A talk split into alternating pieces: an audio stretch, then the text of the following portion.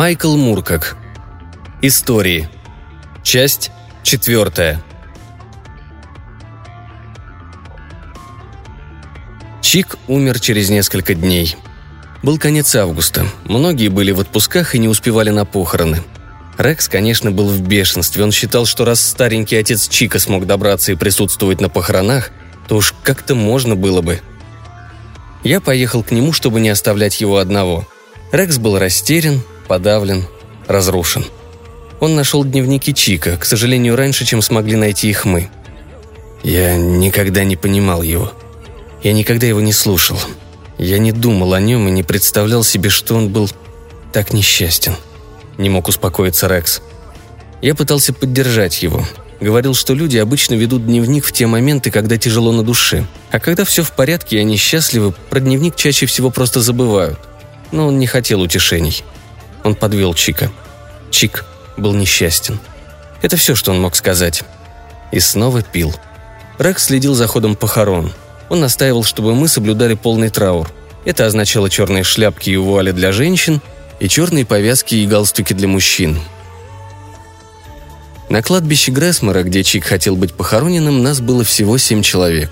Рекс прятал свое горе под привычной и знакомой нам маской надменности. Лу организовала поминки. Все очень просто, как хотел Рекс. И Чик тоже этого хотел. После того, как все улеглись спать, Рекс обзвонил тех, кто не приехал на похороны. Если трубку не снимали, он наговаривал на автоответчик, сколько хватало пленки. А если не успевал договорить, звонил снова и снова говорил. Это не были его обычные смешные и причудливые истории. Нет. Он сообщал тем, кто был на том конце провода, что он и Чик всегда говорили за их спинами. О недостатке таланта, об их уродливом ребенке, об их непомерном эгоизме, несъедобной еде, отсутствии вкуса. Когда Рекс страдал, он всем причинял боль. На следующий день он сам рассказал мне о том, что сделал, и я не видел в его глазах раскаяния. Некоторые из наших общих знакомых потом мне звонили. Многие плакали. Почти все пытались найти ему оправдание. Кто-то хотел знать, правда ли то, что он говорил. Моя дочь Кес прослушала сообщение, которое он оставил для Хелен, и была возмущена тем, что услышала. Когда звонила мне, она не могла спокойно говорить. Но все же она была более готова простить его, чем я. Примерно неделю спустя Лу уехала навестить свою мать, которая была ипохондриком. А я решил воспользоваться моментом и отправился посмотреть, что поделывает Рекс. Рекс был в запое. «Я рад, что ты приехал», — сказал он. «Мне нужно рассказать тебе об одной услуге, которую я оказал тебе несколько лет назад». Я приготовил обед, и после обеда он рассказал, что он сделал. Он говорил, что уверен, мне это понравится. Не знаю, кого он теперь пытался дразнить. Задыхаясь и вскрикивая от боли, которую причинял ему артрит, он разжег камин и налил коньяку.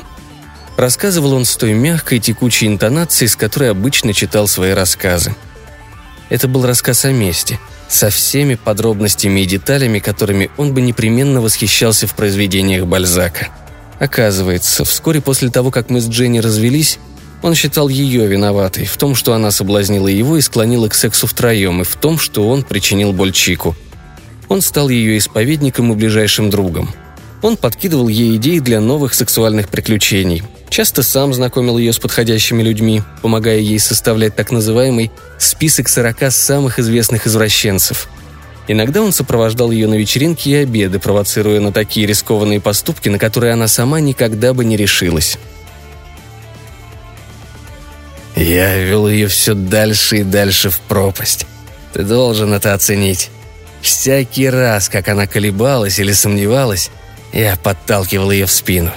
Я сказал, что ей неплохо было бы попробовать героин. К счастью, ему удалось убедить ее только нюхать. Я внушал ей, что она шлюха по натуре. Я стал ее лучшим другом, как Вотрен, который взял Эмму под свое крыло.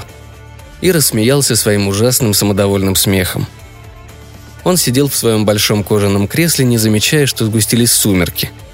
Устремив взгляд вверх и говоря своим хорошо знакомым мне насмешливым тоном, который обычно приготовлял для сатирических стихов. «Я знал, ты хотел бы сделать это, но не мог. Я сделал это за тебя, Майк». «Господи, Рекс, она не заслужила такого. Я бы никогда...» «Ну же, Майк, заслужила. Ты прекрасно знаешь, она это заслужила. Ты бы не сделал, а Вотрен сделал бы именно так. Кое-чему я научился у Бальзака. Так-то». В этот момент, когда стало совсем темно и его лицо освещал лишь огонь из камина, он казался совершенным монстром, безумцем из произведений Бальзака. Я чувствовал себя физически больным. Опасался за его душевное здоровье. Жалел Дженни.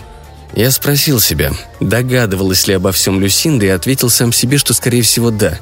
Поэтому она и не дала тогда Чику сказать это вслух. Рекс смаковал подробности. Он рассказывал, как ему удавалось подбить Дженни на что-нибудь особенно отвратительное. Я не был садистом. В отличие от него, он, несомненно, был. И умел ненавидеть. Он говорил и говорил, приводя все новые детали, называя имена, места и даты, когда это происходило, вновь возрождая к жизни горечь и страдания. Он раскрывал секреты, смеялся над глупыми ситуациями. Это был целый каталог предательства. Чик, вероятно, и половины о нем не знал. Я хотел сразу уйти, но не мог. Был слишком раздавлен и потрясен. К тому же я обещал Чику, что не оставлю Рекса. Я не мог его оставить. Я знал, насколько ему приятна месть. Он был моим другом и искренне полагал, что все остальные испытывают такие же чувства, как и он, только стесняются их проявить. Он был убежден. То, что он сделал, он сделал для меня. Я остался ночевать. Мне нечего было сказать ему на сон грядущий. Я знал, каким он бывал добрым. Знал, как он бывал добр с Дженни. У меня в голове не укладывалась та запредельная продуманная жестокость, с которой он радостно сломал ей жизнь. Около трех часов я принял снотворное, и мне удалось поспать до восьми. Было великолепное и яркое солнечное утро. Под серо-голубым ясным небом гранит искрился, а трава как будто пылала. Рекс спустился и приготовил на кухне завтрак. Я съел его, хотя и чувствовал себя так, будто ем отраву. Уже стоя возле моей машины, я обнял его и произнес: «Я люблю тебя, Рекс». Да, я сделал это, а потом просто стоял и смотрел на него. Он помедлил, отвернувшись. А потом я услышал тот своеобразный звук, похожий на тихое жужжание, который появляется, когда Рекс подыскивает нужное слово. И почувствовал на щеке его губы и дыхание, когда он нашел нужные слова. Он плакал. «Я тоже люблю тебя, Майки». На пути домой мне пришлось дважды останавливаться, чтобы взять себя в руки и попытаться успокоиться. Люсинды еще не было, а я так надеялся, что она вернется раньше меня. На автоответчике горела лампочка. Меня охватило ужасное предчувствие. Почему-то я решил, что что-то случилось с Лу. Но это было сообщение от Рекса.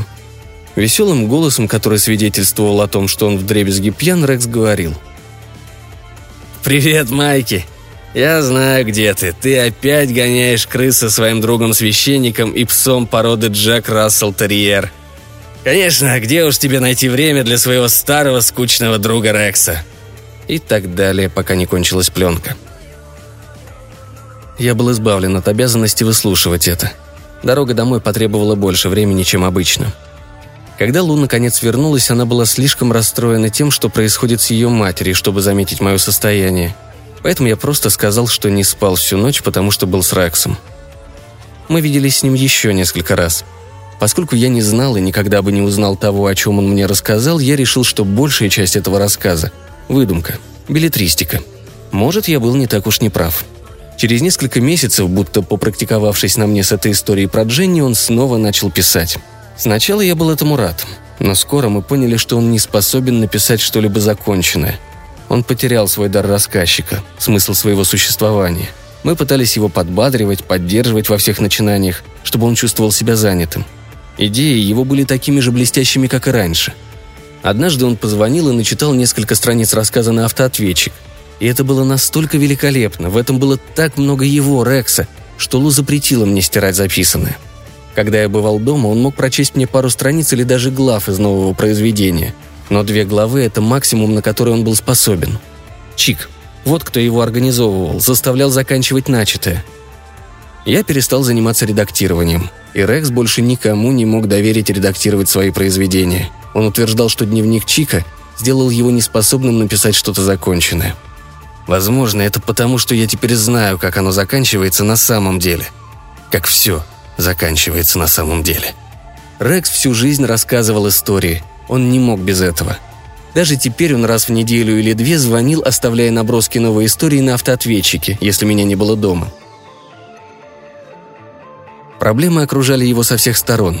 То рабочий уйдет и не вернется, не закончив ремонт крыши, то звонят из налоговой с угрозами из-за его отказа прислать декларацию, то дождь намочил его книги. Я ехал и решал вопросы, которые мог решить, но в конце концов возвращался домой. И чувствовал себя ужасно виноватым, вспоминая о данном Чику обещании. Не то чтобы я не делал того, что обещал, но я не мог находиться с Рексом все время. Полагаю, вино, которое он себе заказал и все время пил, ему мало помогало. Он много ел, и все ужасно вредное для диабетиков. Обычные бытовые вопросы приводили его в состояние полного недоумения. Но со временем он вроде научился с ними управляться. Казалось, он начинает приспосабливаться к окружающей действительности. Он принял участие в нескольких конференциях и побывал на нескольких вечеринках. Он попросил прощения у тех друзей, которых оскорбил, и в большинстве случаев это прощение получил.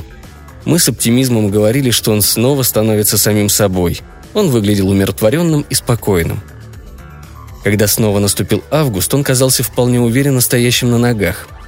Временами он чувствовал себя одиноким и несчастным, но дружеская беседа быстро меняла его настроение. Мы любили обсудить последние сплетни или посмеяться над кем-то из друзей. Да, именно так мы и общались. Люсинда всегда говорила, что легко определяет, когда я разговариваю по телефону с Рексом, потому как часто я смеюсь. Мы говорили с ним в первый понедельник сентября. Он был пьян, но не больше, чем обычно. Сказал, что отправил мне электронное письмо. Это было странно и необычно, ведь он терпеть не мог электронную почту. Я включил компьютер и действительно обнаружил там послание от Рекса. Рекс редко занимался самокопанием и публичным обнажением души. Но сейчас передо мной было именно это – своеобразная исповедь, похожая скорее на разговор с самим собой, чем на обращение к собеседнику. Оно встревожило меня. Настолько сильно, что я твердо решил навестить Рекса в ближайшие выходные. Письмо было короткое, и оно шокировало. История, которую я так и не смог написать – это история моей жизни. История моего несчастья, которое происходило – от невозможности убедить моего отца в том, что я чего-то стою, добиться его любви. Я очень старался, но у меня никогда не хватало храбрости, чтобы рассказать эту историю. Я всегда писал так, чтобы произвести на него впечатление. Мои стихи должны были быть блестящие и остроумны, а проза глубока. Правда никогда не была для меня так важна, как успех. Я должен был произвести впечатление на людей, которых ценил и уважал мой отец. Ничье другое мнение его не интересовало. Или меня печатают The Saturday Evening Post, или я ничто. Пустое место. Думаю, Рекс хотел написать еще что-то. Но в письме больше ничего не было. В четверг Джимми Корниш позвонил мне и сказал, что Рекс умер. Все остальное я узнал из новостей и некролога. Он ушел, так и не простив самого себя. Я не сдержал обещаний, которые дал Чику. Я не нашел нужного пути. Мне следовало поговорить с его бухгалтером, убедить его вернуться в общество анонимных алкоголиков. Я никогда не пил много и не понимал пьющих. В моем понимании пьяница – это когда люди валяются в грязи и орут во весь голос песни. Я ничего не заметил и не исполнил того, что обещал. Так случилось не в первый раз. Я никогда не обманывал детей, всегда исполняя обещанное им. И практически всегда нарушал обещания, данные взрослым. Рекс хорошо знал, что он делает. Я был не единственным хорошим сценаристом в этом мире. Если бы я нашел ружье и спрятал его, если бы вынул из него патроны, как просил Чик, если бы обратил внимание на то, сколько он пьет, если бы я слушал его более внимательно. Рекс писал триллеры и мистические истории с призраками и большим количеством крови. Рассказом о Дженни он дал мне понять, что готовится уйти. Говорят, все триллеры и мистические истории оптимистичны по сути, потому что в них заключена безграничная вера в жизнь после смерти. Вообще все художники, творцы, оптимисты. Творчество оптимистично само по себе. Стихи и наброски Рекса все еще записаны на наш автоответчик. Лу никогда их не сотрет. Если выдается плохая ночь, я наливаю бокал вина и нажимаю кнопку автоответчика до тех пор, пока не услышу его голос. Я буду слушать его голос, говорящий о том, что он знает, где я. Что сейчас я большим пальцем ноги заткнул слив в раковине или что меня арестовали за бродяжничество, когда я ехал в лифте. А потом он всегда отключается. Я слушаю этот голос, как слушаю хорошо знакомую старую мелодию. Мне кажется, я знаю, почему Рекс никогда ничего не мог закончить после того, как потерял Чика. Была только одна история, которую он должен был рассказать, а он этого не сделал. Он выбрал самоубийство, но так и не набрался мужества, чтобы рассказать ее. Это история Рекса и Чика. Даже в том состоянии, в каком он находился в последнее время, он охранял свою тайну. Он уничтожил дневники Чика, чтобы никто никогда ничего не узнал. А потом уничтожил себя. Я буду слушать его фантазии, записанные на автоответчик, еще и еще. Потом, осыпав проклятиями этого ублюдка, лгуна, труса и садиста, возьму с полки одну из его книг и отправлюсь в постель, счастливый от того, что у меня еще есть в запасе истории, которые можно рассказать, и гнусные поганые друзья, о которых можно помнить».